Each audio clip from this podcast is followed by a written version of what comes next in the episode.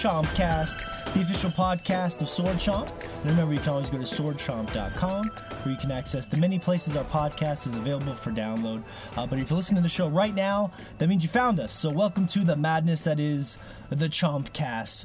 Uh, you can also find us on Patreon www.patreon.com slash swordchomp if you'd like to support us financially look for our vip tier uh, the post e3 fallout is upon us uh, no that is not ash raining down. It's the powdery white residue left behind by millions of excited nerds after E3, raining from the heavens as we have some more post E3 coverage for you this week. We also finally get around to debating the ever polarizing Detroit Become Human. We've been pushing that off for weeks now. We're going to delve into it, aka a poor man's heavy rain. Um, it's also raining poll results uh, every Tuesday at Sword Chomp on Instagram.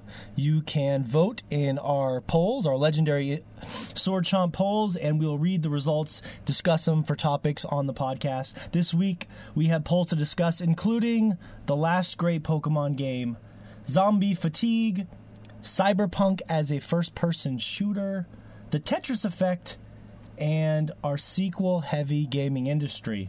Um, which is actually the topic of the show. Uh, is the gaming industry too reliant on sequels and familiar franchises? Uh, we have a neat BioBreak article involving camouflage, and much, much more will be discussed with the help of our very special guest today. As the summer of guests here at Sword Chomp continues, we are joined by Erica Suarez of the Super S Anime Podcast. She is a uh, writer as well for Comic Bastards. How are you, Erica? I am fine and dandy. Fine and dandy. yes. That's because if you were just fine and you weren't dandy, I'd be a, I'd be a little worried. But I'm feeling better now. Um, glad to have you here. How you feeling? Are you excited? Nervous? How how you doing? I'm I'm great. I'm super excited. You're you're a podcast veteran. You have this thing down. So yeah, I hope so. it's like we'll we'll find out. Um, I know you also go by Little Saiyan in a lot of places like Twitter. Um, I, I assume that's because you are a big DBZ fangirl. Is that correct? Yes, that is correct. Okay. Okay. Mm-hmm. So would you agree that uh, Frieza is the coolest of all Dragon Ball Z characters, right? No. No. He's fucking annoying.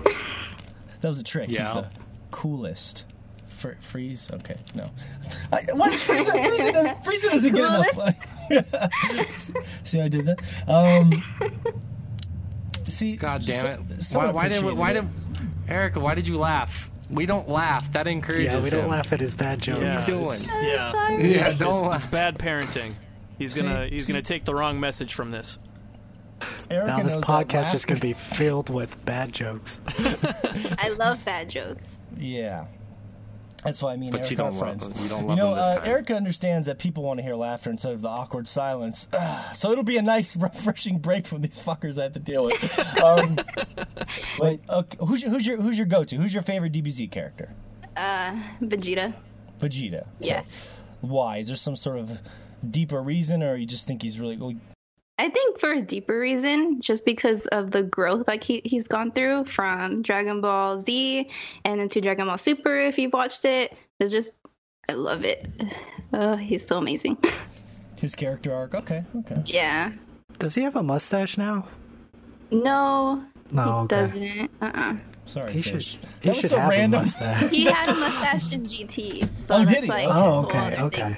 Yeah. Right, right. Wow, A lot of GT people got don't real like crazy. They're giving them mustaches and shit.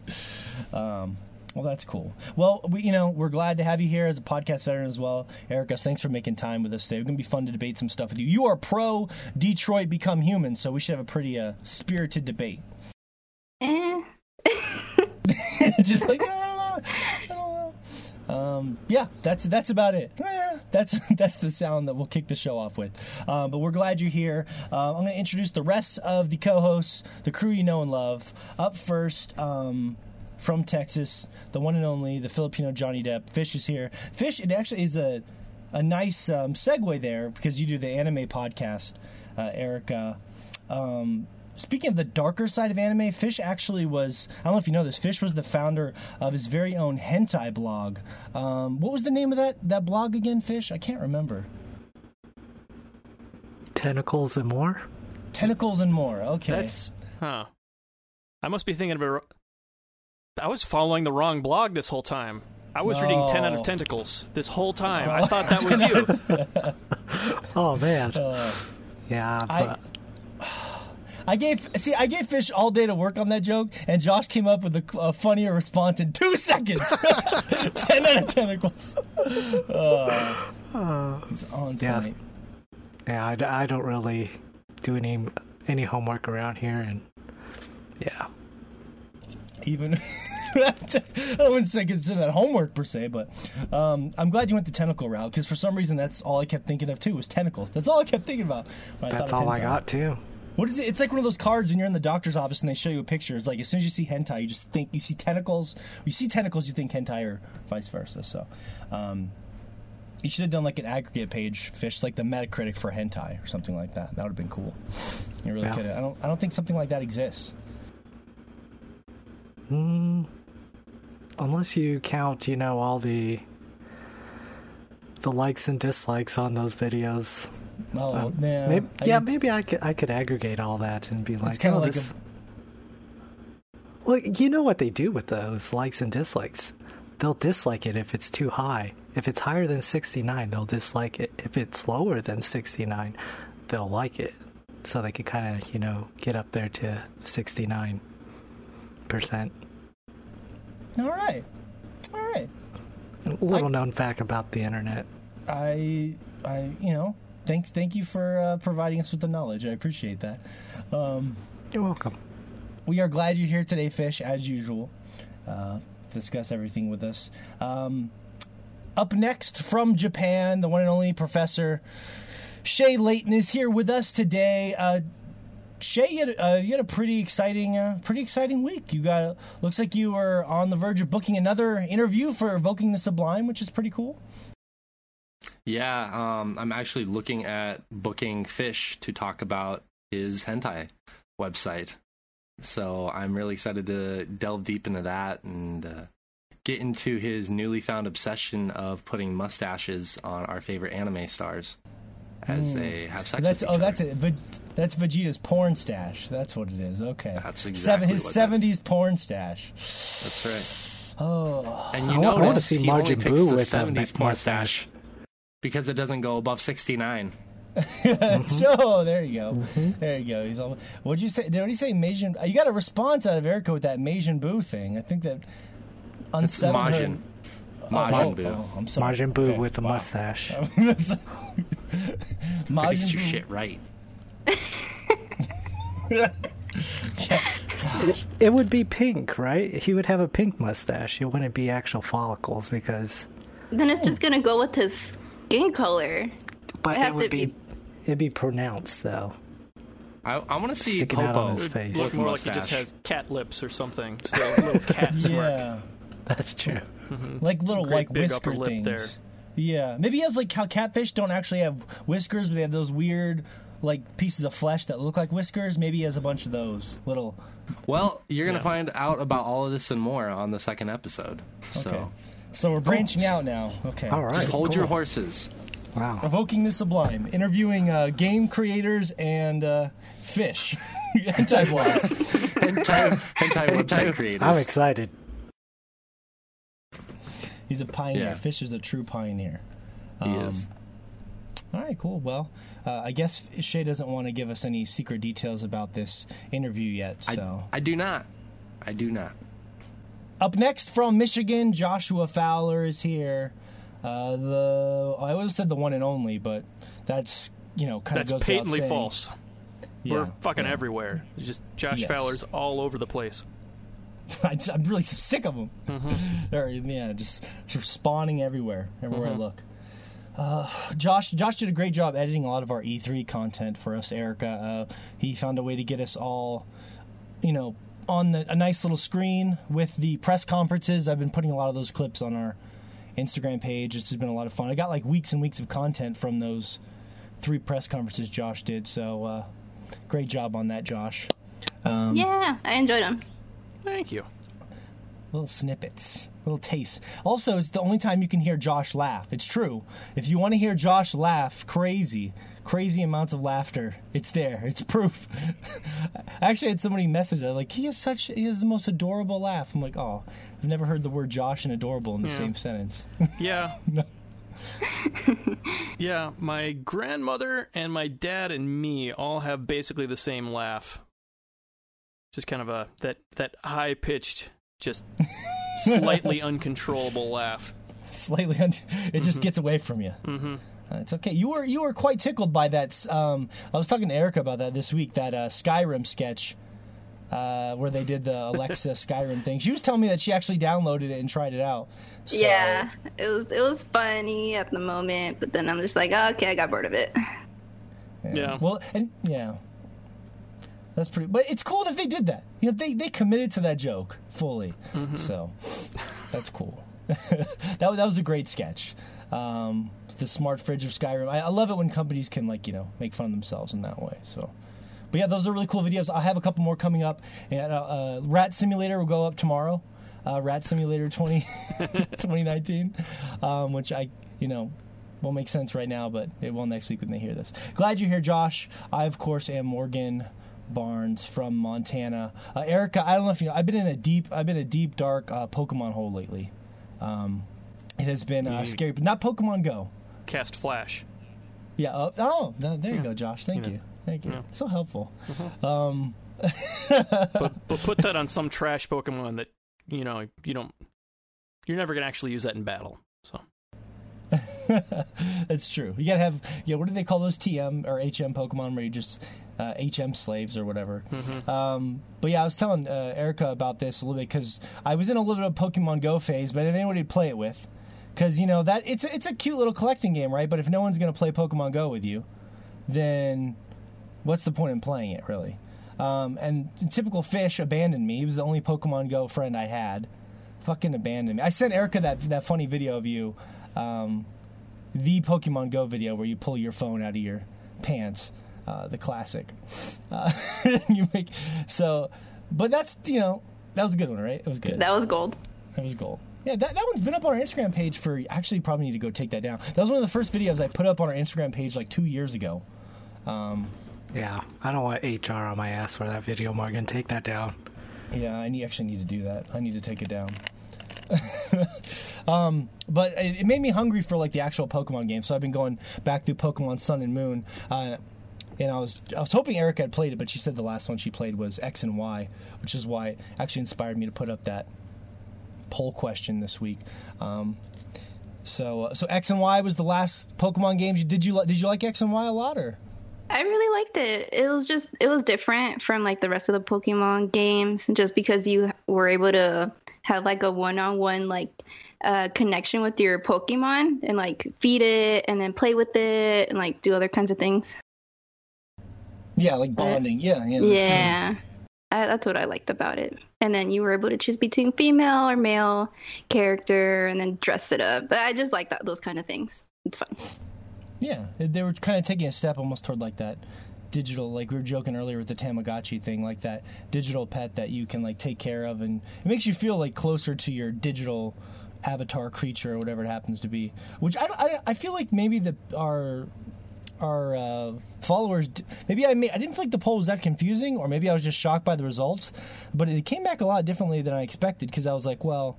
I said Pokemon X and Y were the last great Pokemon games, and it came back 60% said no. And I was like, well, that's either implying that X and Y weren't great games or that Sun and Moon were also great in their eyes. So it's a little bit broad and open ended, but I was surprised that um, people felt that way.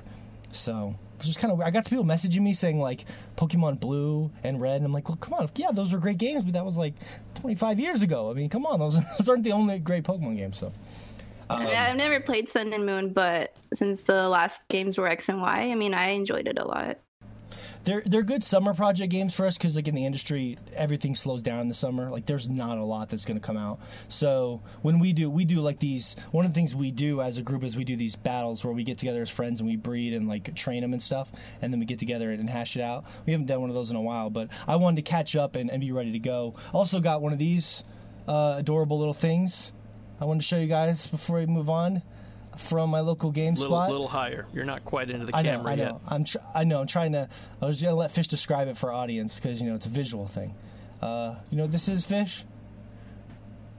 Guess that Pokemon. Who's Tas- Yeah, there you go. Who's that Pokemon? Tasmanian devil. Nah. It's a good guess. Taz. Wasn't it Taz? Wasn't that what his name was? Where's GameSpot at? Oh God, did I say GameSpot? I'm sorry. GameStop. See, Shay is like God. He is such a Nazi. I feel he's such a Nazi for my words. Ah, it's okay.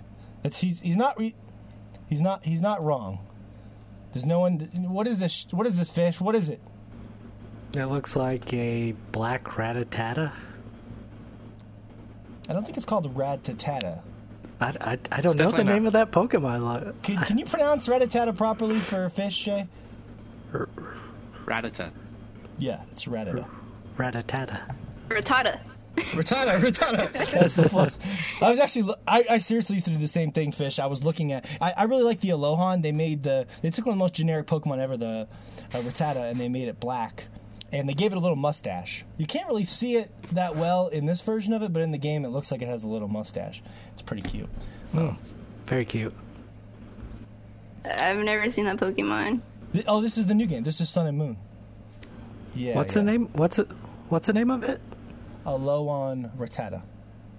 Uh, Alolan. Alolan. That's what they call. So with the new one, Erica, they did this weird thing. where they made like different versions of classic Pokemon. Like there's like a new Marowak. There's a new Rattata. There's like they did like basically they're trying to say like on a different part of the world. There's like it's the same species, but they're slightly like different variants of it. So it's cool. Plays in the whole eco- ecology and everything.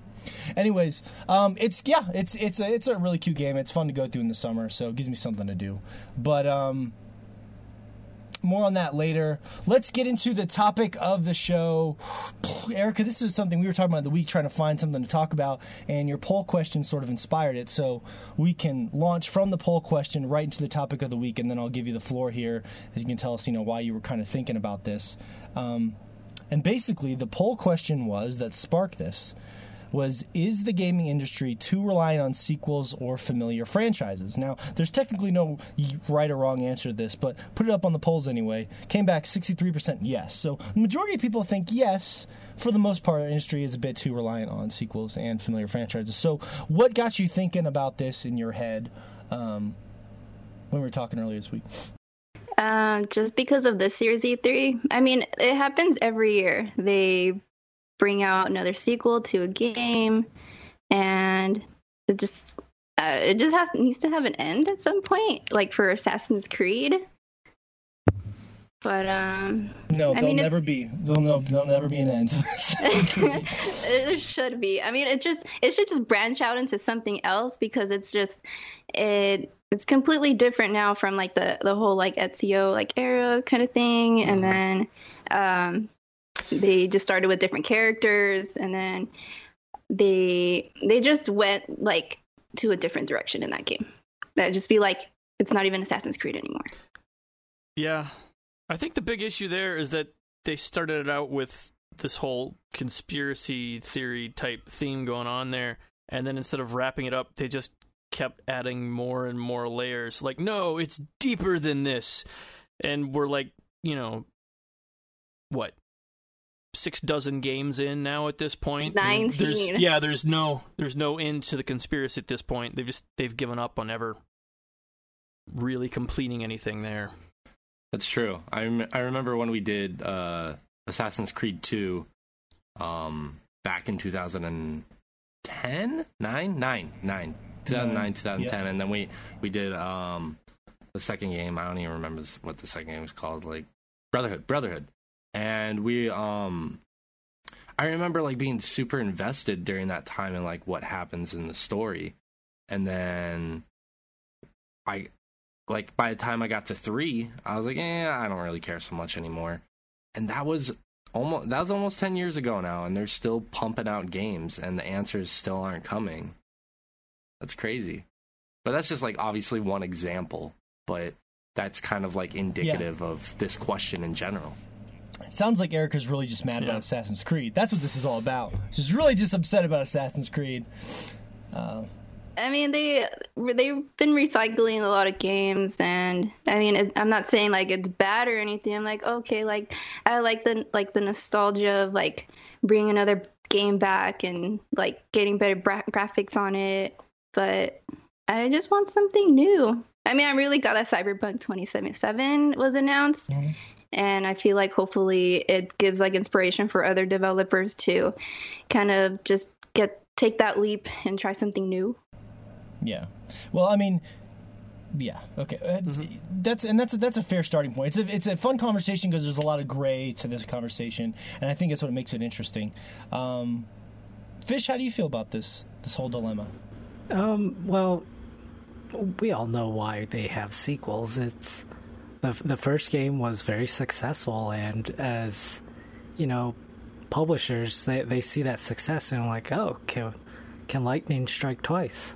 And sure enough, lightning can strike one, two, three, four, five, six, six different times for franchises and still be a success. But I mean, you look at like Pokemon, which I don't think it's necessarily they're not sequels. I would say they're they're more like a generational type of thing. Um, even though the core gameplay is still there, um, and their naming they don't go you know numerical. They they stick with colors and um, gems and whatnot. And That's a secret. You got to name your game something weird. You know, per, uh, Pearl, Ruby. Just don't don't put a number Yeah. behind it. Unfortunately, unfortunately, everyone this year decided that Eternal was was Yeah, that's that's the one. All Infinite sequels, and Eternal, all yeah. Mm-hmm. sequels this time are Eternal. All of them. It's just uh, Yep. just what we're gonna do.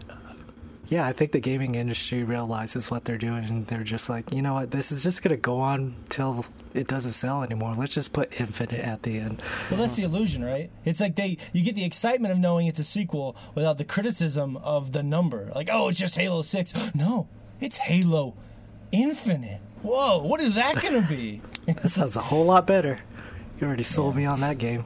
It does sound better. I'm not gonna. They tricked me. They got me. They got me mildly interested. If it had been Halo Six, I'd have been like, check me out. Don't give a shit. Right. But Halo Infinite, you know. you know. um, where do you fall on this whole thing, Shay? You know, like in general or Halo. Uh, yeah, yeah. I mean, like, uh, what do you mean? In general or in Halo. Either. I mean, if you want to talk about Halo, that's fine. But I figured you weren't that interested in Halo, so. Yeah, no, I'm not. That's why I'm asking. um, no, it's. I definitely feel like there's some fatigue. Uh, like we've talked about in the past with something like Call of Duty. I used to be really big into Call of Duty, and then it just kind of it it just got very samey for me, and I just I don't want to invest the time and energy anymore in that type of game. And I feel like with a lot of games, they're kind of afraid to branch out and do different things kind of like what erica is saying. We look at um like assassin like something like assassin's creed or call of duty and they haven't done much different. They add a little bit extra. And it's even it's even the same with pokemon. You know it just it it's like there's a ton of fatigue there with these series and i just i wish that more was being done, I guess, to try different things. Um, as we talked about, like as you put up on the Instagram, and I talked about with somebody, something like Horizon Zero Dawn that just came out two years ago. It was an absolute success, and that's just showing that um, people want new IPs. So why are they why are they not doing that? Why are they not infusing new gameplay, new styles, like stuff like that in there? Like just take chances, and if it doesn't work, well, then you learn a lesson. And I understand it's it's really difficult because of the fact that a lot of money is on the line and people's jobs are on the line. But if you're a AAA title, you can afford to, you know, take some chances. Well, it's I it's tough. It's tough, and I agree with you. I um stop the stop the underscore world said on the at Sword Chomp Instagram. By the way, every Thursday we put up the question or topic of the show, and we'll read some of our favorite comments. They said people shouldn't complain about this for when some brave developers create something new, most gamers won't even try considering it or giving it a shot. Yet when a sequel comes out for some long-running franchise, they run and pre-order it. So I think you're right, Shay. There are exceptions like Horizon and stuff, but there are also a lot of original games that sort of get neglected, or you know, like games like Detroit that have been worked on for years, and Josh just shits all over it. Uh, he just bends over and takes a big dump right on Connor's chest, and you know that's that's the risk you take. I mean, David Cage has spent what years working on that game, and if it doesn't pan out for him, We're not talking about Detroit right now. well, it's just it. an example. It's an example. Well, it's And- not really a sequel, but it's basically a sequel. Like that's Well, it's a- really he's made one game with like four different stories. the Heavy Rain style game. Yeah, that, that's his thing. Yeah, he's always made. Yeah. Did you did you ever play Heavy Rain, Erica? No, I've I've never played it. What the fuck? I know. It's it, a long time ago though. I don't know if it would hold up very well now. It definitely wouldn't hold up. It does. It doesn't hold up, unfortunately. It's just it's too old. Yeah, the visual, like what makes you know how Detroit just looks gorgeous. Like the D- Heavy Rain looked even more amazing at the time, and now it just doesn't look impressive at all. So that's part of the the appeal. But but but uh, what I'm saying is that the risk there is. It's sort of like in the movie industry, but even more so. It takes years and years and so much money and these giant teams to create these games. And if you try something new and it fails, so many people are out of jobs, and it can just be a huge. That's one of the cool things about Bethesda is Bethesda will take risks on games like Prey, which I think is really cool, and they will even if the game doesn't do that well, it does okay. They'll continue to support it because they say, look, we're like basically inhaling money from Skyrim and Fallout. So then they just put that other money into you know some of their smaller properties and i think that's always a cool Yeah, thing to see yeah, absolutely. But on the flip side of that, um, you look at something like one of your favorite games from six years ago, Morgan, was uh, Kingdoms of Amalur, and that was such a cool concept. yeah. And like it was like it had some really powerhouse names behind it, and it ended up flatlining for what like whatever reason. And you know we've talked about that in the past. That basically it was a very big game, but it's also a very empty game and it just didn't do well. And that was one of those IPs, you know, like those fresh new IPs that just didn't work, and it ended up like ended up causing a studio to close ultimately because it didn't pan well out. that one's a that one's complicated too and It i is. mean not to and i don't mean I, I agree with what you're saying in principle but that one was complicated because that studio made bad financial decisions the game actually sold over 2 million copies the problem was that they had positioned their studio in a way where 2 million copies was not a success for them and that was a Right. internal financial issue but that that is one of the issues that new companies deal with is you have like like even when Tomb Raider came out, they were able to make more of them. But I remember reading when the first Tomb Raider reboot came out uh, of the of the newer games that that game sold like four or five million copies, and they were like not considering it a success. And I'm like, good God, like if like the problem with our industry is you have to make so much back because it takes years and years and so much money to make these games that it's just it's it's such a scary thing for a lot of developers, and I think that's why they feel safer with the sequels. So. Right, and part of that issue we talked is endemically with the fact that they charge sixty dollars still to this day, and that's something that we've already talked about before. But I mean, that's that's always going to be part of the issue. You know, with games being successful is the price tag. At the end of the day, like the amount that gamers are willing to spend um, they're not willing to spend more than sixty dollars, and that leads some studios who do want to take chances kind of in a tight position as well. I think, and that's part of the reason why we see fatigue is because if like take Call of Duty Infinite Warfare for example, as we're talking about Infinite earlier, but um, that game was not that bad to me. I thought that was a pretty decent game at the end of the day, and a lot of people really didn't like it, um, campaign wise. Now, I'm not talking about the multiplayer because I never played the multiplayer, but it was such a different departure from what the Call of Duty series usually does, and it got shit on for it. And you look at something like that, and you're like, well, we want these new IPs, we want these chances being taken, but when these studios do take the chance, uh, it's generally not well received. And we, you can make the argument, you can make the case that you know Infinite Warfare may be a bad example because it was a bad chance, but I'm not one of those people who thinks that. And I know there were other people, you know, like for example, that being that example. So it just it's such a difficult landscape to navigate trying to figure out when to take chances and exactly how to take them while also considering the fiscal aspect of it. It's gonna be hard to sell those. I mean, Shay, I, we should get that on the back of the box, Shay, in uh, box quotes. Not that bad. Shay Layton of Sword Chomp for the new Call of Duty. Not completely terrible.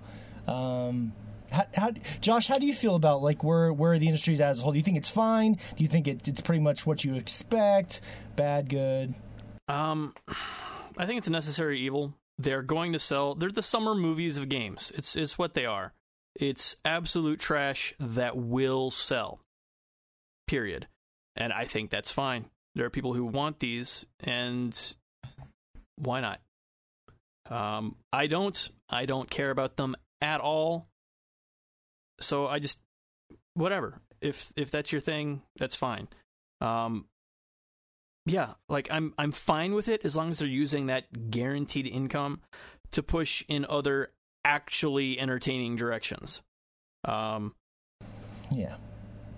Which we talked about, and I think that Yeah. they are right. Like Horizon was probably funded from all the money that Sony was making on other stuff. You know what I Mhm. mean?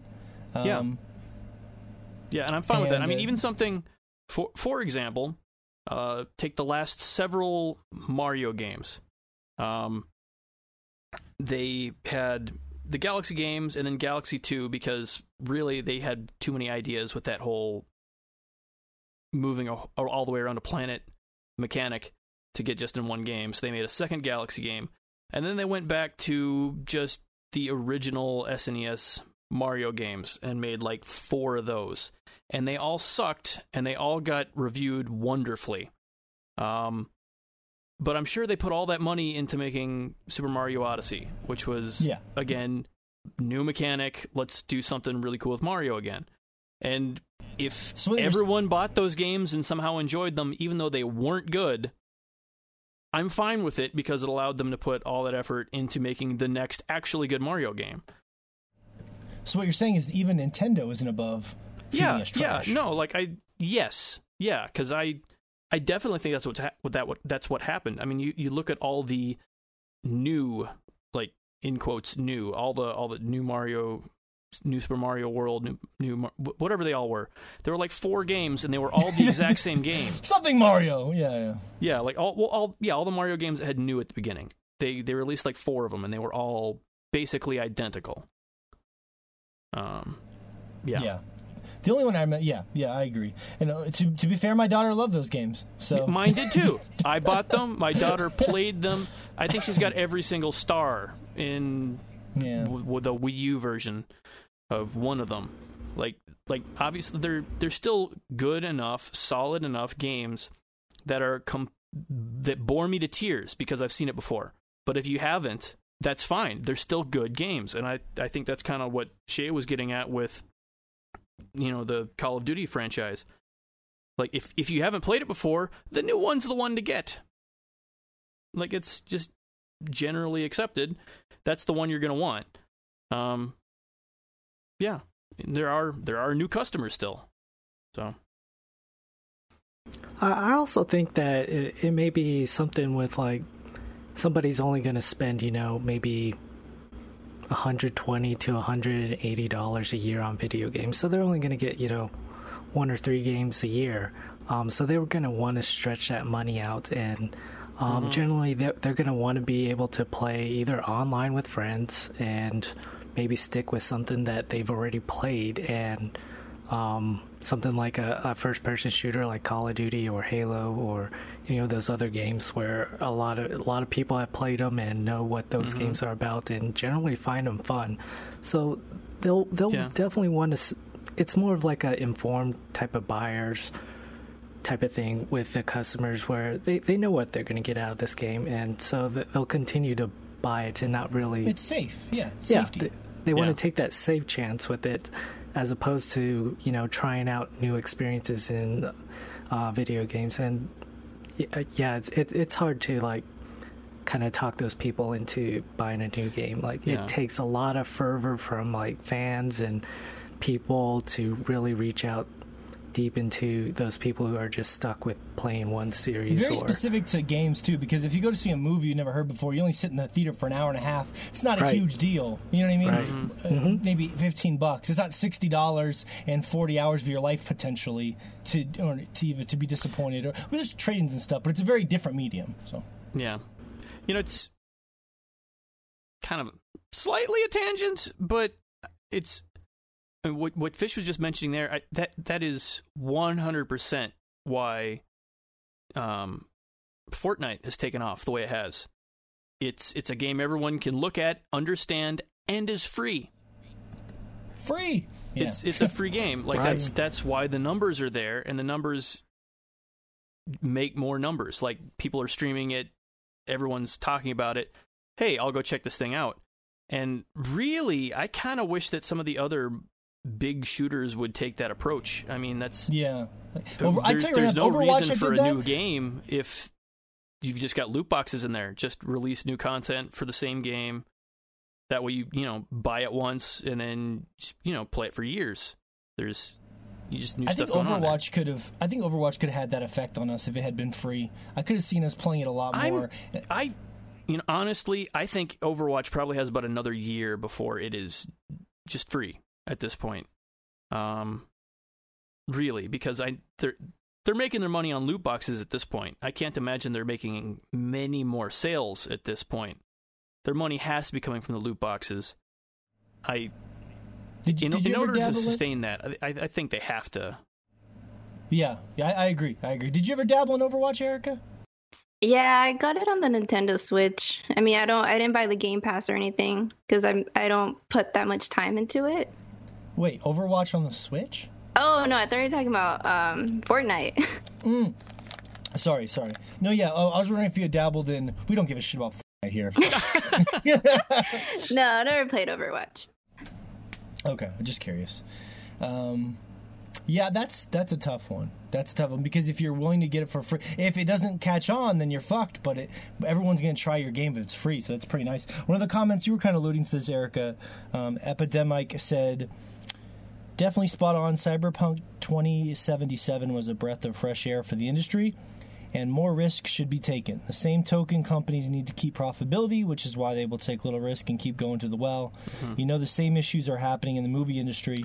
Reboot and remakes are the norm in the movie world, and it's not a new thing for them, but recently it's gotten out of hand, which is crazy because, like we said, the movie industry is not even as risky, but yet. There is not. There's a lot of that. There's a lot of cash-ins. How many Marvel movies? There's a new Predator coming out, which is weird. It's a re. It's not even a sequel. It's like a reimagining. Of, so much. How would It it just be makes money sequel? overseas. How would it be a sequel? What's what's to even continue a plot line with in the Predator movies? I don't know. I, but I mean, you'd think if someone sits down, they'd write a new story instead of saying, "Hey, let's redo the first story." Like, why does that always happen? Like, what is with this idea of, you know, reimagining? It's just interesting to me. It's, I don't know. Um, Wait, no, I thought the I thought the new Predator was about the Predator, and then there's a bigger Predator. I'm not making it up. He is a bigger. It's a newer Predator, Predator. Three. Predator.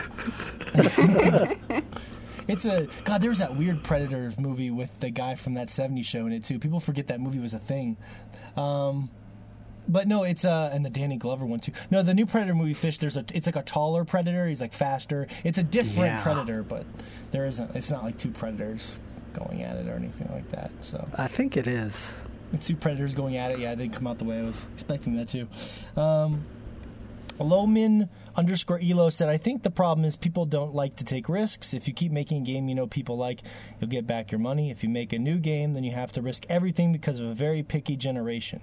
Um, which, you know, I feel like our, our generation is pretty discerning, but it's like Fish was saying, people are cautious with their money. Big Guy 461, I like that name. Big Guy. It's a big guy. Who is it? One of you gets really mad when I call you that. I don't know who. No, maybe that's somebody else. Um, you definitely Fish because he's not a big guy. Uh, micro guy. That's I Fish. like it when you call me big guy. Micro guy 69, 69. Uh, big guy. Only 460 Morgan could take this much pleasure in that username. And I mean that in more ways than one. you know, big guy gives me pleasure. Um, big guy force this really got out of hand. Big guy 461. Yes. He is pretty big. oh god damn it. The- uh, but I was surprised Yeah. it's That's not called said. giant. giant guy, yeah. That's all you got, fish. That's it. Erica, get in on this joke. Come on. Um, I don't know. It's yes. okay. Uh, we'll we'll have you making horrible dick jokes by the end of the show. Maybe, maybe not. Shadow Um, Shadow of the Colossus, big guy. God, it's Oh God.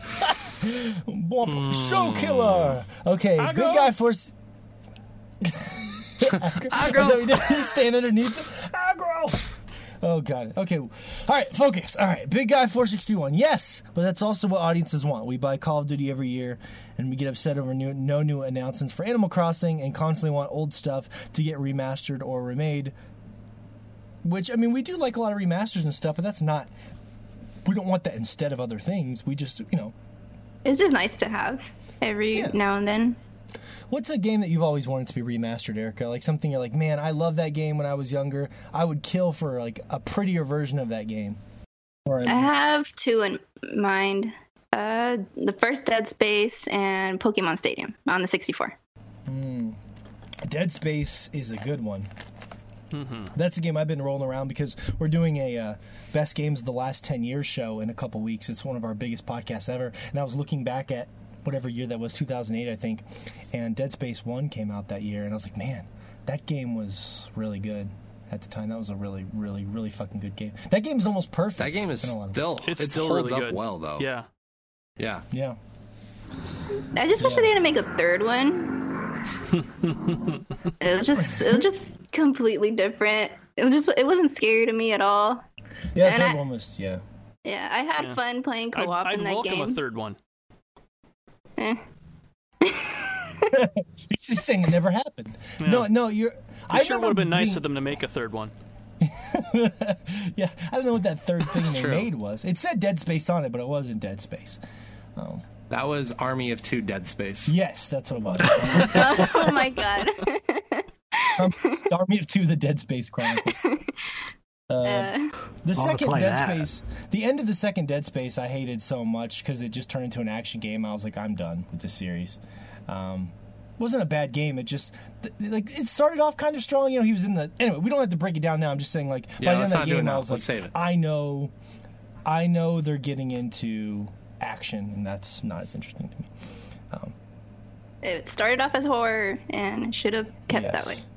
Yes. You are you are a, something. You're are you a fan of good horror games? I love horror games, even though I'm terrified of playing them. They're just they're just really fun. What did you think of? Uh, I got a lot of shit last year on our Game of the Year show. What did you think of Resident Evil Seven? Did you ever get to play that? I did not. Let's let's Well, let's not reopen this. Let's We're not just reopen we're having a this. conversation, We got polls Shay. to go Just through. let us talk. Shay It didn't make our top five, Morgan. You're not allowed to recommend a Yeah, non-top you- five come on.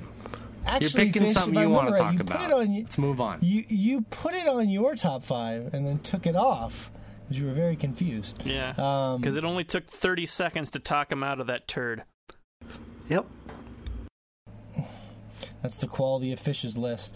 Pure dot, pure dot incandescent said honestly the biggest culprit is Nintendo. I mean shit, they can literally pull a Malibu Stacy and give Mario a new hat color. Re-release Odyssey and they'd sell thousands. However, even with that said, I still want a new goddamn Animal Crossing. Game. But Josh said early they do a lot of that that um, shoveling of shit to fund maybe the bigger, uh, more impressive games. Yeah. Well, Nintendo in general, generally, they have like a staple few games that they always release, and then they they make some weird stuff on the side. A lot of times, I mean, think, I mean, there's three Pikmin at this point, but think about how weird that was whenever it first came out. This, like, you know, just kind of tactical RTS like puzzle-ish thing. Like, what? What even? Gl- But it's still- glorified lemmings in a way. yeah, it's it's ended up being super fun because it was just out of left field. Um, I mean, they've made several Smash Brothers at this point, just because that, you know, turned out well. And then, yeah, they do. They they reinvest in pretty cool ways, pretty cool ways. And uh, anyway, we we moved on before I had a chance to mention it before, but um, it's funny. Everyone's talking about Cyberpunk. Everyone. This is on the tail of three Witcher games. Like it's it seems like seems like a similar sort of thing. Like I, I feel, yeah, I, I feel like it's definitely a necessary evil. Like money's got to come Yeah. from somewhere to make these really cool games. all those Witcher 3 Game of the Year editions, God knows they were recycling that shit for a long time. So. Uh, last one, and then we can get some closing thoughts and move on here. D. Shaney31 said, Yes, but it's been that way since the mid 80s. I remember when I couldn't wait to play Super Mario Bros. 3 and port over the Nintendo Power issue for days and days. It's what makes things like Cyberpunk and Death Stranding so alluring, which is a good point because Death Stranding was my game of the show, but like that sticks out to me in a sea of Spider Man and Resident Evil Remake and all these other sequels. You know what I mean? Like when there is something original like a Cyberpunk, Yeah. it really stands out. You know what I mean? Mm-hmm. Well, yeah, yeah. uh, I mean, that's I mentioned this before. This is this is why I was so hyped for Spider-Man last E3, and then they showed us more about it, and I realized, oh, it's just a clone, and just killed any any excitement I had for the game. Once I realized what direction they're going to take it. Yeah, they just showed us all the swinging for like years, and then once they, once they showed the actual combat, you're like, oh, it's it's another superhero kind of game. But the swinging looks really good. Mm-hmm. I don't. That's just weird that that's. I don't know. Like, I'm not saying the swinging doesn't look good. I'm sure that game will be fine, but it's weird to me that people get really excited about swinging. You know. To each their own. I think that's just part of the Spider-Man allure. Um, do you guys have any closing thoughts before we move on? Anything you'd like to get off your chest about this topic before we segue into uh, the polls here, uh, Erica as well? I know. Anything else? Nope. Okay. I was just going to say my closing thought is just that I think the perfect example of this, Erica, is when I'm looking at something like Rage 2 to see how weird our industry is right now. It is basically a sequel to a game that we never thought we'd see a sequel to, and they're completely pushing that sequel in a very com- different direction. It's only Rage 2 really in name. Like the concept of that game is completely different. And that's kind of where we're at in our industry. You can take it you can take a somewhat established name, slap a number on it and make it something completely different because they just they're so worried about having it be its own thing. Like, and even Bethesda, which is a pretty brave company, was like, we'd rather call this Rage 2 than something else. So, and that's like the weirdest example I can think of of where we're at in our industry right now. So, something to think about. Um, we got some fun polls to get through. Uh, definitely want to get your thoughts on these, Erica, because a couple of these we went through earlier in the week. Um, one thing I've been doing with a lot of our guests is I wanted them to pick a poll question or two to kind of have fun on the show, and I'm going to start doing that as well. We already went over the first one, which inspired the topic of the show. Um, the second poll I wanted to talk about had to do with Cyberpunk, which you had uh, inspired as well. Uh, let me pull it up here right now. And basically, I said, I'm not really big into first person shooters, but I trust CD Projekt Red to make a game I will love. That came back 88% yes. Um, basically, 90% of people are saying, yes, we trust them with this new thing. How'd you feel about that, Erica? Um, I, I agree with it. I feel like since I've enjoyed, I enjoyed playing The Witcher three because I didn't play the previous games. It had a really good story, and I I feel like it's gonna be promising. And I I don't know. I not like on board with the first person uh, for Cyberpunk 2077 just because of the customization that you can do in the um, for your characters. I just really want to see my character. Maybe I could switch off from like first person, third Well- person, whatever. One thing I think will put you at ease there, Erica, just doing a lot of research about it, is it's going to be set up a lot like Mass Effect games and stuff, where even though it's for in first person, when you have a conversation with someone, like in Witcher as well, you're going to see your character all the time. They said, um, and like you actually, one cool thing they were talking about is like you live in your little apartment, and like you'll be able to like have relationships with people. Like they said at one point in the demo, there was like this: you woke up in your apartment, there's just this random girl leaving your apartment that you were dating. So there's probably gonna be some simulation aspects there. But like you, you're right, it's in first person, but you'll always you'll get to see your character during like cutscenes and like transitional moments and stuff like that. So that should still be pretty. Just like we always saw, you know, Geralt every time he was talking to somebody, and you had some sort of dialogue tree or something like that. Yeah. Mm-hmm. So I think that should be that should even it out. Um, and I'm fine with that then. Yeah, yeah, because that is weird. Like, in there's a lot of games that are first person that you're like, if you can customize yourself but you can't see yourself, then like, what's the point of even doing the customization? It's kind of ridiculous.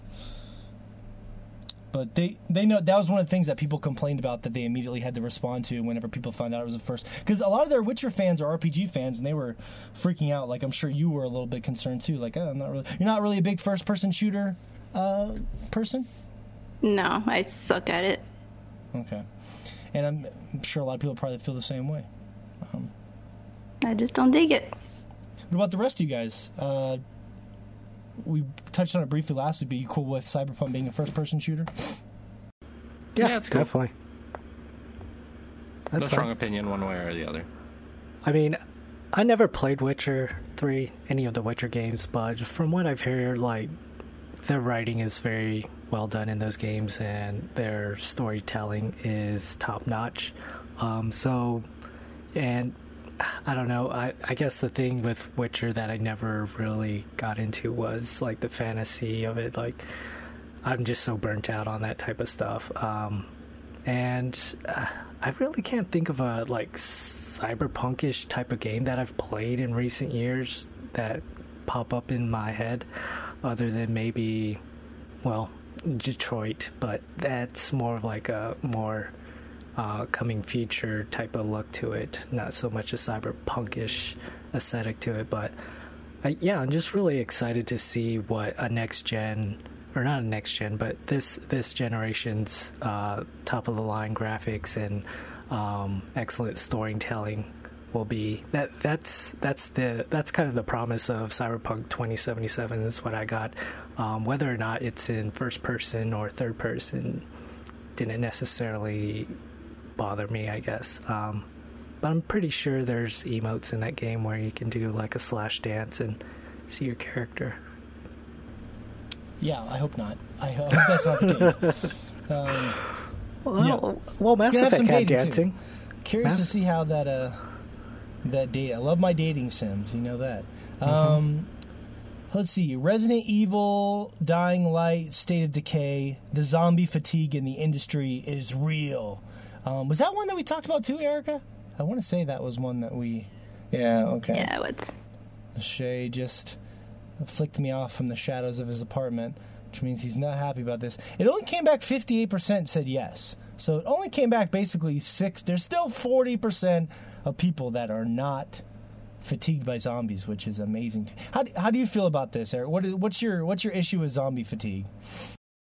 Um, I don't know. Just per- me personally, I enjoy playing any zombie-based game that is just as silly as Dead Island. I um I know Days Gone is uh coming out soon, and I just feel like all the gameplay that I saw so far for that game is like very um intense and like realistic. They added humans to like the whole thing. Like, oh, not just zombies is gonna be a problem. Oh, you also have to like um work your way through like all these other people are trying to kill you too. And it just looks very overwhelming to me. So I'm just like, just give me Dead Island and I'm okay with it. Or um, the last uh, zombie based game that I did enjoy playing was Dying Light.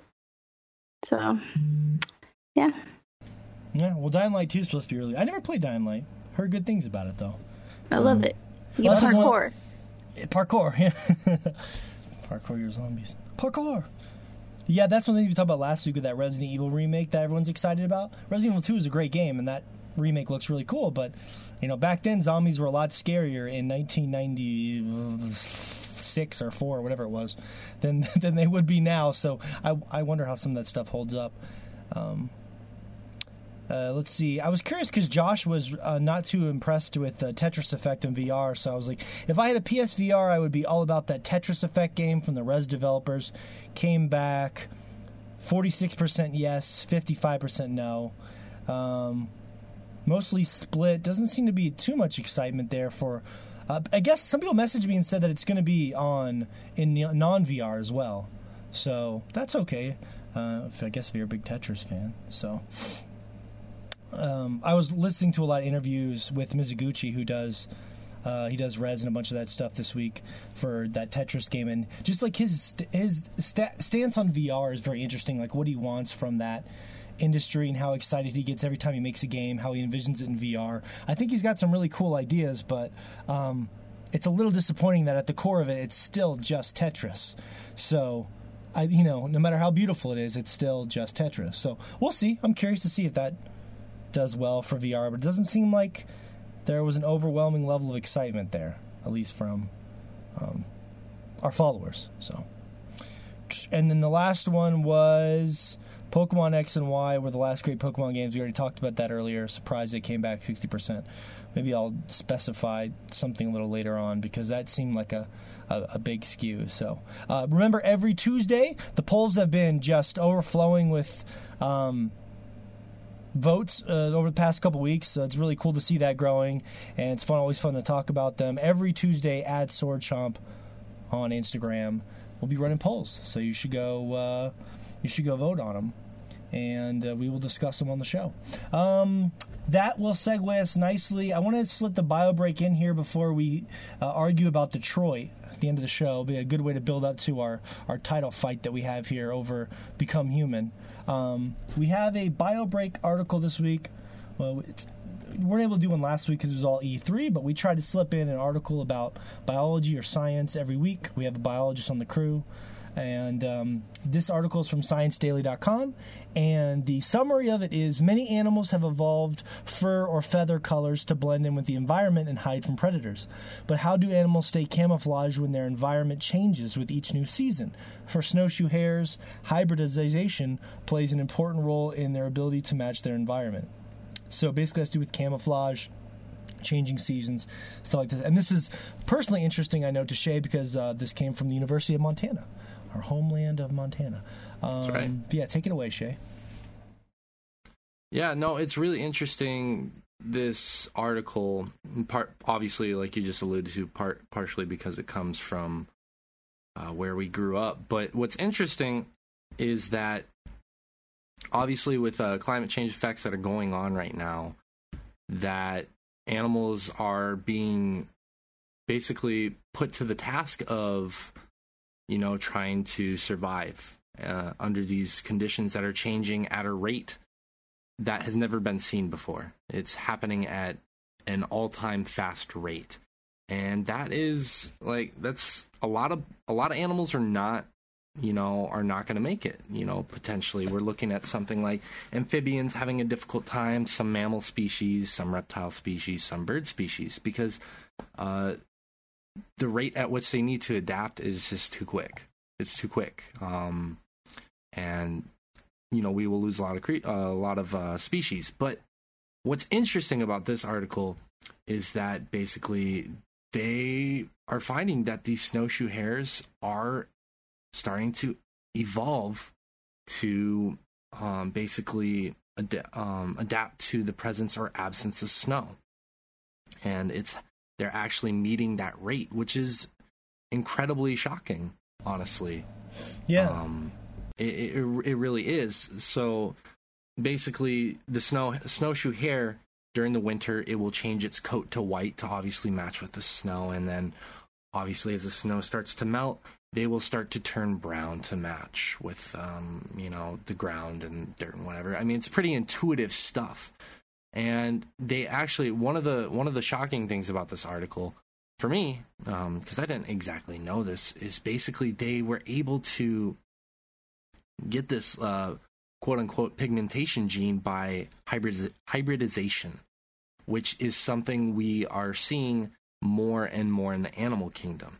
And that's how they were able to, you know, acquire this gene that allows them to do this. And basically now it's being that that gene is being favored throughout their evolution, throughout the basic the subsequent generations. And that's that's really exciting stuff. Um, that this hybridization is occurring because I think, you know, as we discover new species of animals going forward, we're going to see more hybridization, and that's going to lead us to basically discovering these other species. So, yeah. What is hybridization? Hybridization is basically when uh, creatures from different species interbreed. Stop for using example- fossil fuels. they mate together and they mix. Yeah, well, that's what I was thinking, but I wanted to be sure because I actually recently I was I went fishing and I caught a hybrid of a smallmouth and a largemouth bass, and it was the weirdest looking thing. Well, the guy next to me caught it, and it got me on this long Google tear of looking up hybrid. How, like I was fascinated by like hybrid creatures, which are basically like a weird mixture of the two, but Yeah. not super not super common that I was seeing. Um, Well, it's it's that's the thing. It's becoming more common as animals are trying to kind of adapt to climate change. You know, um, one of the, one of the big ones that has been talked about recently is uh, pizzly or a grolar bear, which is the mixture or the hybridization of a polar bear and a grizzly. And um, some people are concerned because it has like the aggression of a polar bear and um, know the strength of grizzly or something something along those lines. I can't remember exactly but um, we have the hybridization of wolves and coyotes going on right now which is actually also in montana earlier this year. Um, i actually think it was last month or the month before they caught this weird ass dire wolf looking creature. And they're um, theorizing that it was basically the um, the hybridization of a wolf and a coyote essentially so these things are happening more and more, and it's happening more and more in nature, is the thing. Because we've kind of, as humans, we've kind of let that happen. For example, uh, something like a mixture between a, or excuse me, A mixture between a beef? a cow and a buffalo, a, a beef, a beef, I like Um, to mix cow my and a beef. buffalo. Uh, uh, which, or sorry, a bison and a cow, excuse me. And that allows us to basically, you know, have more meat and have those qualities of that meat, for example. And we've kind of obviously done uh, a little bit of hybridization with um with dogs uh, a little bit you know uh and that's more that's more artificial selection but like in order to get specific breeds we do that hybridization. So seeing it more in nature is what's really fascinating, honestly, and that's that's partially due to just different ways to combat the impending effects of climate change. Well, you know, much like I was joking with the life finds a way thing with Jurassic Park, you know, it's it's love. You know what I mean? Like if if one fish loves a species of another fish, you know they sh- they should just they're just gonna mate. You can't stop love, and I th- I think it's a beautiful thing. I think they're just trying to survive. I don't think it's the whole like mating thing, you know. You know, I, maybe they don't realize it. Maybe they don't realize that their love is the key to survival. Love is the key, guys. Yeah, that Love smallmouth is- bass just happened to be upstream of the largemouth bass and didn't realize it. That's that's what happened there. Damn, I love that largemouth you got there. yeah, I mean, who knows? Um, God, you guys take it so seriously.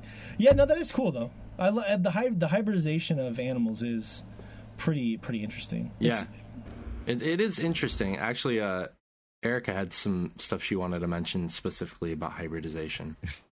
Uh, yeah, remember correctly. I, a couple of years back, I read an article about um, hybridization seen with um, whales and dolphins. So they found a dead whale in Alaska, and it had um, a dolphin beak.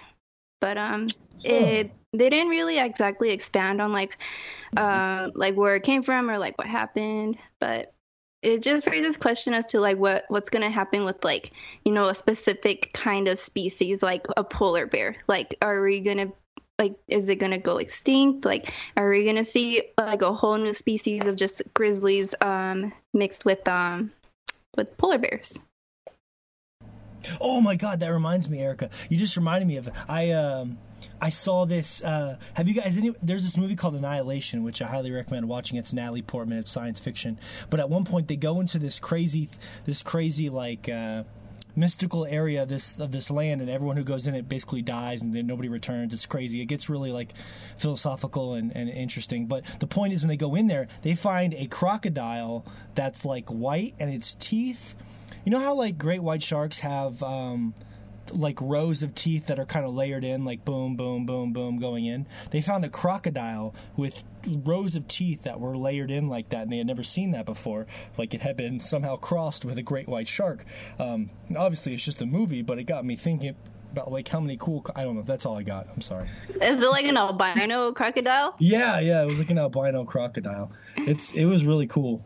Um, but it got me thinking about like the idea, like how cool that if they made a game about that, like maybe let's say that the game had to do with you were exploring all these weird mutated creatures and just like little details like that. Like, oh, when you open up the crocodile's mouth, you can see all these different rows of teeth, and you're like, well, that's weird. Usually, you only see this in a great white shark. But that stuff is really interesting to me. Like, I wish there was more games that were like, fo- like No Man's Sky. I wish they'd really focused on the biological aspect of like all the creatures and stuff. I wish there were more games that do that, and they're just there's not even in horror games like in Resident Evil, if if Leon Kennedy just stopped for a second to be like, hey, let me let me you know investigate this strange because there's like a giant crocodile in Resident Evil 2, um, but he doesn't look at it; he just blows it up. So I don't know. yeah, I was googling that that whale with the dolphin beak thing. Pretty weird. Whale fin. Whale fin, yeah. Pokemon is the same way. You can breed some different species and do some interesting things there as well. Not to bring it back full circle. And create it into a Yeah. monster. Well, something like that. Monster Rancher too, yeah. yeah. A monster. Well, there was a Monster Rancher too, but I guess the last thing I would want to say about this article really um, is basically because this is what so- some of the research I actually did when I went to uni um, was that uh, what it's called phenology, which is basically the timing of biological events, and with these hares, um, that that's changing um, because of the the temperature and uh, basically weather patterns. So uh, they're adapting to that, and we're finding a lot of species, like bees, for example, are having a much more difficult time doing that. So it'll be interesting to see, I guess, within the next 50 years as climate change kind of Well, takes a deeper hold, how that's gonna how that's gonna be affecting our species. I just I just want to add that like rabbits have like a quick like reproductive cycle to where it only takes I think a month for them to have a litter after conception. Um, and I was I was reading up a little bit um, during the mating season, which starts from March and goes all the way to August. Um, females can have up to four different litters. So I mean that's uh, one litter after the other. I mean they're getting knocked up right after the other, and uh, essentially this is genetic code being passed down. Um, from generation to generation, and they, these hares are able to reach um, maturity within a year. So um, I find it fascinating that they, the study was on hares and that they, they came to this realization of how quickly they can do that. I wonder because like like the analogy you made just now, Ashe, with the bees. Bees have a very uh, different way of reproducing, and uh, it's not that quite of a quick turnaround, and they're more susceptible to their environment and whatnot. Um, Right. so, so I'm just curious, yeah. like what what other animals can we actually use that type of information to kind of study and see if, essentially, if the animals are able to reproduce as quick as uh, snow hares, how how successful how uh, how their survivability will be once uh, climate change comes around. Right. Yeah, and that's I don't want to mention too much. I'm probably not legally allowed to. Uh just because he hasn't released his paper yet, but one of the grad students I was working with in college a few years back, he was looking at that like the the phenotypical changes um in a particular species or a few particular species and you're exactly right that part of that is due to um like generations like how quickly the next generation is up and coming. That's why scientists uh, constantly are looking at fruit flies because they have such a fast uh, reproductive cycle that you can look at generations super quickly. Um, hares, like you said, are another one of those. But some of the some of the other animals in the animal kingdom, obviously, generations come around at a much slower rate. So that adaptation, that evolution, is not happening as quickly. And um, yeah, it's it's not just that though. Uh, that's that's the difficult part about this. That's the difficult part about looking into this issue. Is just basically it's not just due to generational, you know, um, turnover and evolution. In terms of that, there are other factors, and it's really difficult difficult to isolate. You know, is it due to genetics? Is it due to uh, you know outside factors? What what is it due to uh, essentially? So that's I don't know much more than that, unfortunately. But I know that it's not just a like a one factor problem. It is a multi factor compounding issue. And um, they're they're still looking for the answers. They're looking for the best way for basically us to figure out how species can adapt and evolve because clearly it's not going to be that humans are going to stop pumping greenhouse gas and climate change is going to magically reverse itself. That's obviously not what's going to happen. So the next best thing besides reducing that is to look at how species can adapt and evolve. So Yeah. we can leave it No, at I that. agree. Right. That it, it's it's and what you were saying, fish about the reproductive cycle too. Um, I was just looking up, and there are some other species they could do research on. Like for example, the Magikarp. It only takes 12, uh, 1,200 steps to hatch. It's the quickest of all the Pokemon. Ah. So um, Right. that's one they could do it all, or they could use something with uh, flame body or magma armor or something like that, so it could hatch a lot faster. Um, but you know what? In all seriousness, with that, with the rabbit, um, is that the fastest uh, other than the fruit fly that you could think of? Shay, was there anything else? No, no, not even close. I mean, there are going to be other species that re- reproduce much faster. I mean, like if if you want to really break it down, What things like like to be in the head of that cells fruit Yeah. fly. have yeah, super was super complex Wow. organisms. Yeah, like bacteria yeah, yes. complex. Have yeah. much much faster. Right. Mhm. And that's another thing that a but- lot of scientists study is bacteria um, because of that, you know, that quick Mhm. turnover essentially. But yeah, in terms of co- more complex organisms, I'm not entirely sure. So I'm not going to say I think because I don't know, to Yeah. be honest with you. Speaking of complex organisms, or at least partial organisms, androids perhaps. Um, I know we've been waiting to fight about Detroit for a while now. A fight is a, a bit harsh. I don't know if I like to use the word fight. It's uh, a raucous debate, maybe. Because we've been arguing about it a little bit. Yeah, put up your dukes, Erica. Put them up. God, that's like, do people even say that anymore? That's such an old per Put up your dukes. Who says that? Who says put up your dukes? Why would you What's a- name what- both fists Duke? Duke? Yeah, yeah. I mean, Duke. you're, you're taking the time to name them, and you name them both the same thing. That's just Dukes. lazy. well, Yeah. you don't want to, you know, we don't want to get jealous. It's like a bro- mm-hmm. twin brother thing. I guess, yeah. I, I think I think Duke was a very They're popular both named name Duke, back but then. one spelled one way and the other spelled another. Duke was a brawler back in the day. Um, so yeah, Detroit be, um, become human. I keep wanting to say too human, which is a different game. Came out and we've been wanting to talk about it for a couple weeks. Interesting game, one of Sony's big, highly touted games. Been working on for a couple years. David Cage, controversial, polarizing creator. Basically, very similar to Heavy Rain, but it follows the story of several androids and their intertwining stories. A detective Connor, um, a sort of home nanny bot named Kara, and Marcus, who is sort of like a home. Uh, he's almost like a nurse bot or a helper bot. He works for an old man at the beginning of the game, and then just sort of getting Caretaker. the- caretaker, yeah, caretaker bot, and how they and then their stories branch off from there. Um, we most of us have finished it. Shay, were you able to at least play the demo for Detroit? Yeah, I played the demo. Okay, so you got a little sample of the gameplay at least. Um, I did. Erica, I'll give you the floor here first. It sounds like you're the high, you're you're a highest here. on Detroit. Yeah, I don't know if you're the highest, but you're you enjoy it the most. Um, yeah. I mean, I did t- because this is like my first um, Quantic Dreams game that I played, so I really enjoyed it. It was something new for me, and I'm disappointed in the way I ended it because I killed like half of my characters. They all die. Intentionally or because you fuck shit up? because I fucked shit up. Oh, yeah. yeah, I, I lost a lot of characters. Yeah.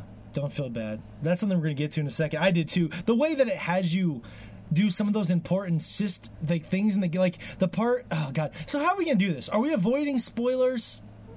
What's the plan? Eh, It's up Okay. to the listeners. Let's ask the listeners. Let's let's let's keep this. We can talk about events, but let's let's avoid spoilers. I will I say mean, this. there's so many. I think it's okay to spoil some of the stuff. There's like so many things that can yeah, happen. It's like there's nothing but spoilers, but So that's that's a logic. There's so many things you could spoil that spoiling a couple isn't that big of a deal. That makes sense, I guess. we'll spoil a couple, like five of the hundred spoilers. Um, yeah, okay. Well, so yeah, there's a there's a point at the end of the game where a major character died for me, and I felt like I didn't do anything wrong.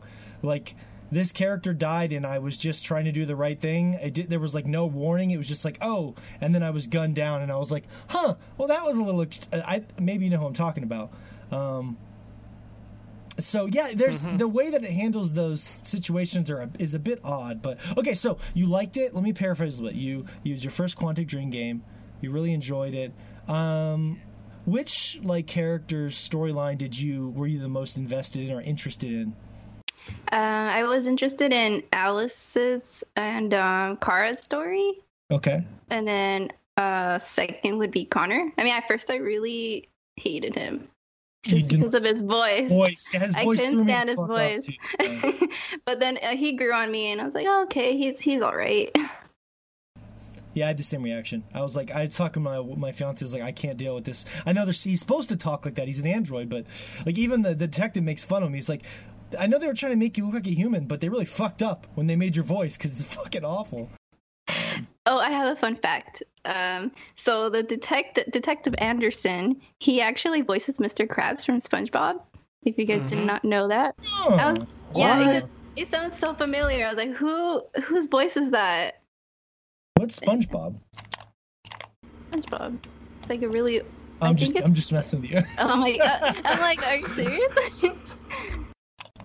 yeah, that's crazy. Yeah, I knew that voice did look familiar, but I didn't know.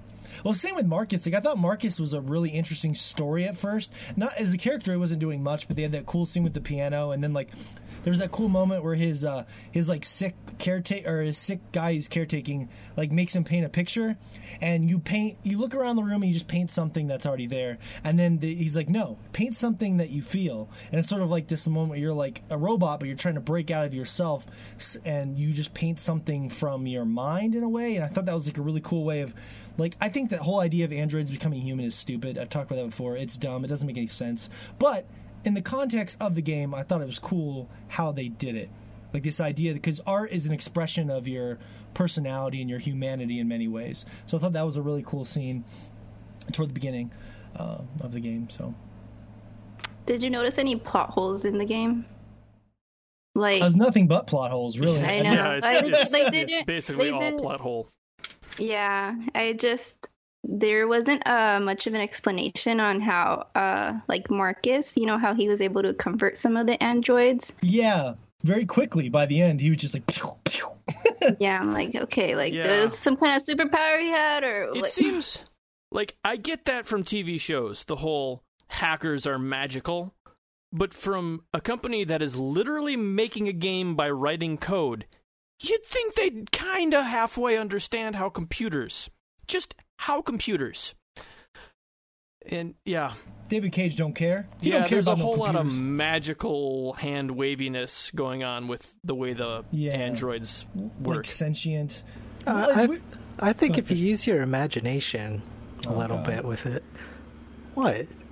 Come on, hear me out now before you say, "Oh God." Go- Go ahead, I'm listening. Well, think about it. Like, if if these androids, the deviants, are able to do it at first, wouldn't they know exactly how to talk to another android at that point to awaken them out of their kind of robotic state and kind of break away and start forming a conscience? Well, Uh, I- the- because because they can essentially compute shit a lot more quicker. They're they're computers, so it it wouldn't be that far of a stretch for me to take that leap and use my imagination, but maybe that's well, just me. What I the only thing I didn't like about it was that when they first started doing it, it was like an impactful emotional thing. Like when Kara broke free, it was because she was saving the girl, and when when Marcus broke free, he was having that moment I talked about with like the painting. I believe that no, his might have come later, but it was it was stuff like Yeah. that. Um, Connor's moment was much later on, but like it was like this impactful, like really built up moment, and then for everybody else, it was just you're done.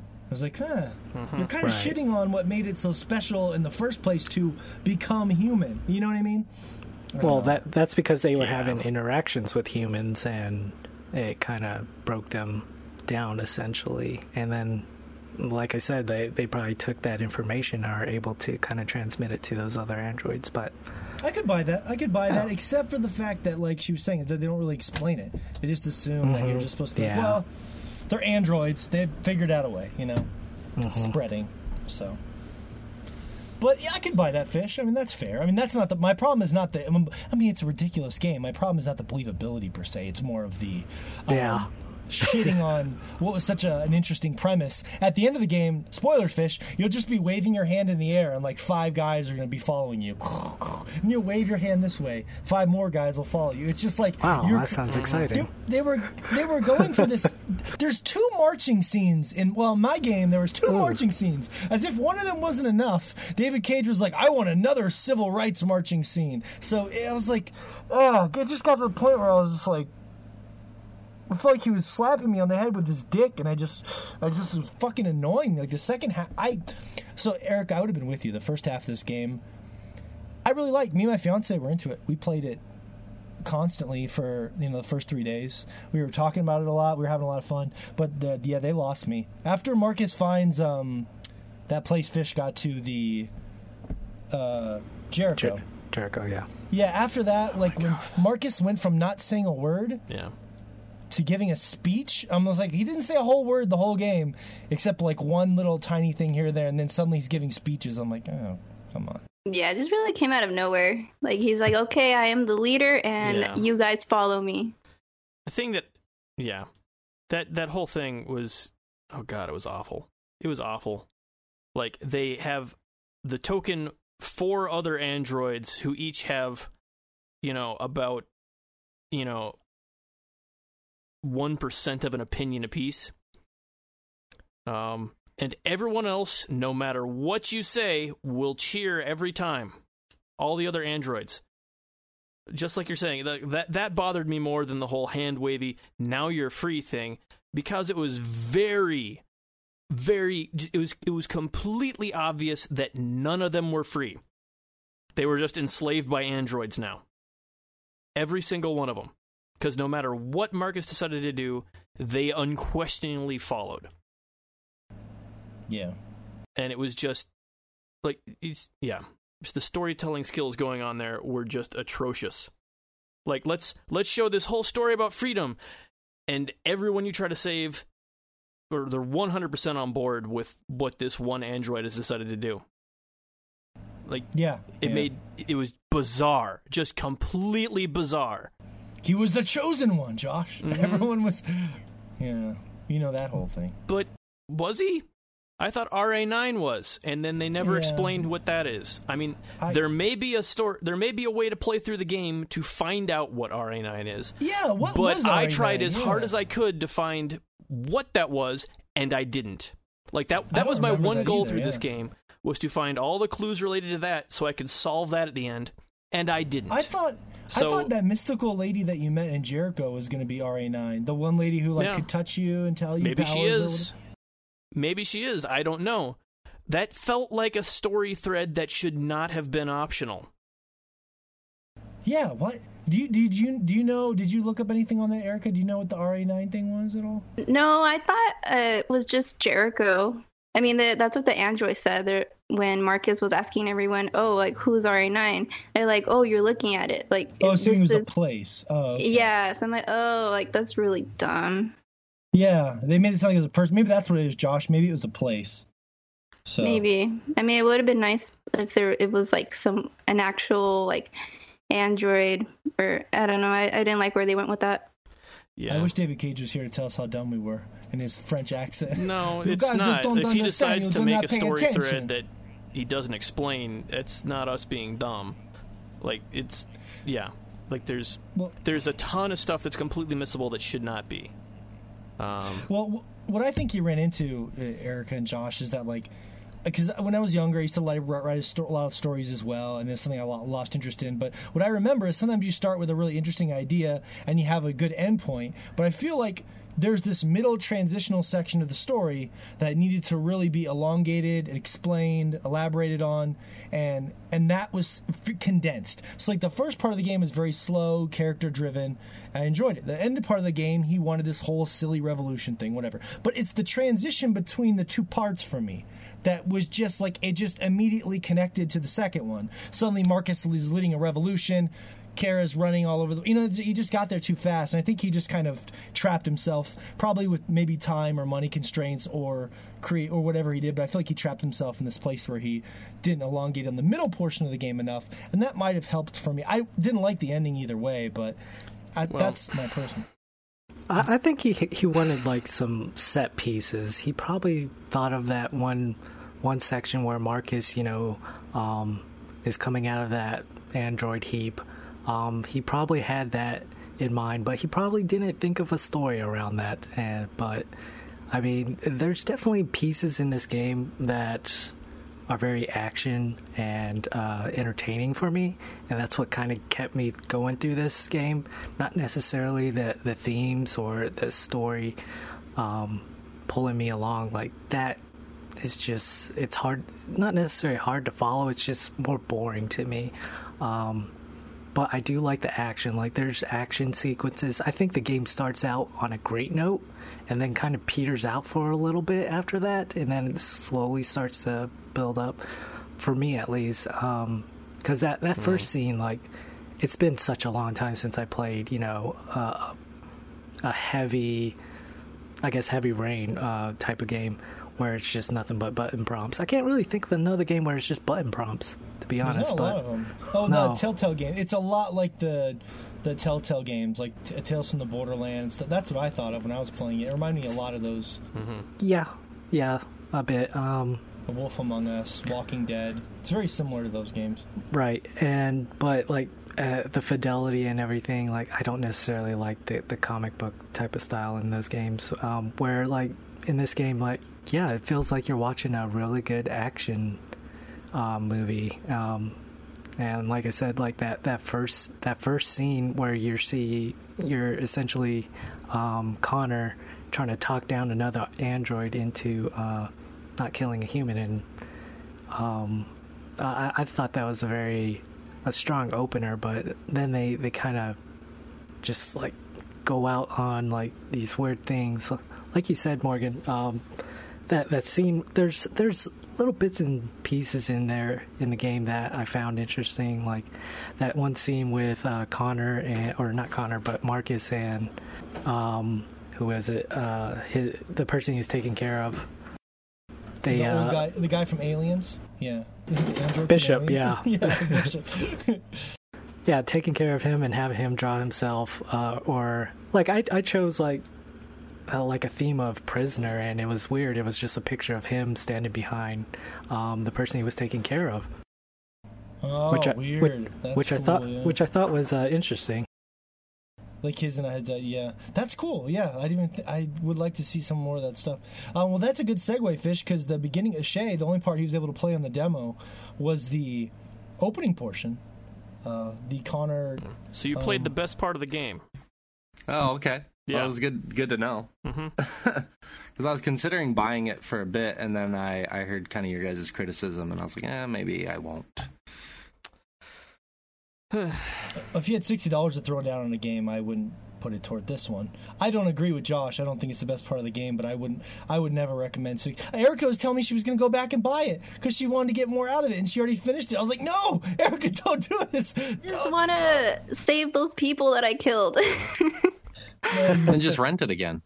uh, yeah, Uh, that's a good point. Save your money.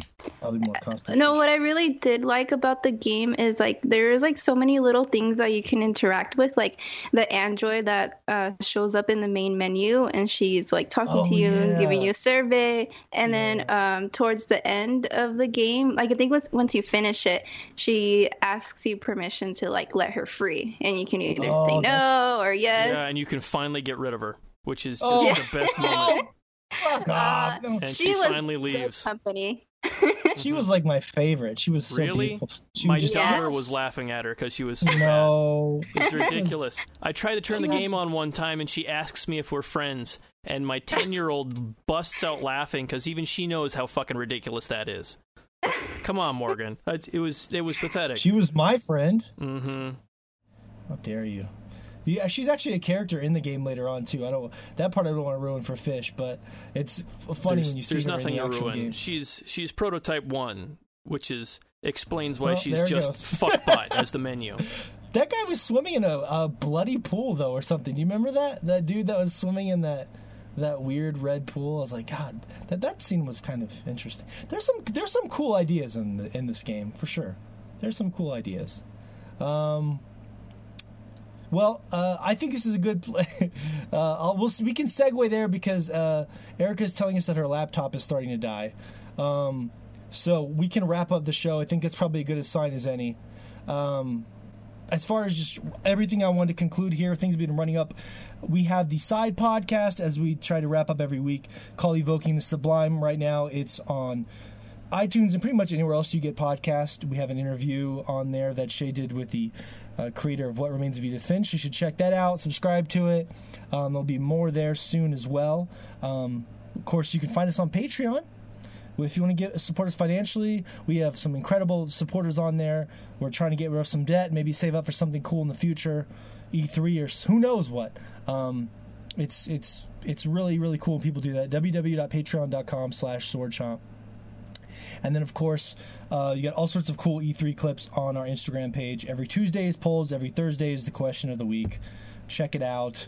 Uh, email us, swordchomp at gmail.com if you'd like, and we'll get back to you. So um, it's been fun. Thanks for joining us, Erica. It is a pleasure to have you. Um, what is the podcast that you're a part of if people would like to go listen to more of your lovely voice? Oh, that's sweet.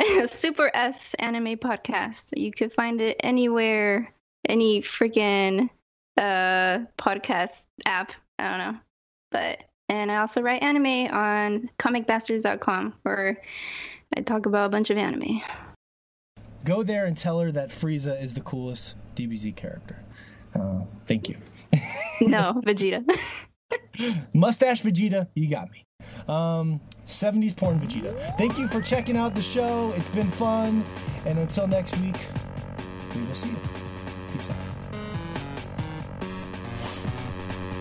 Bye.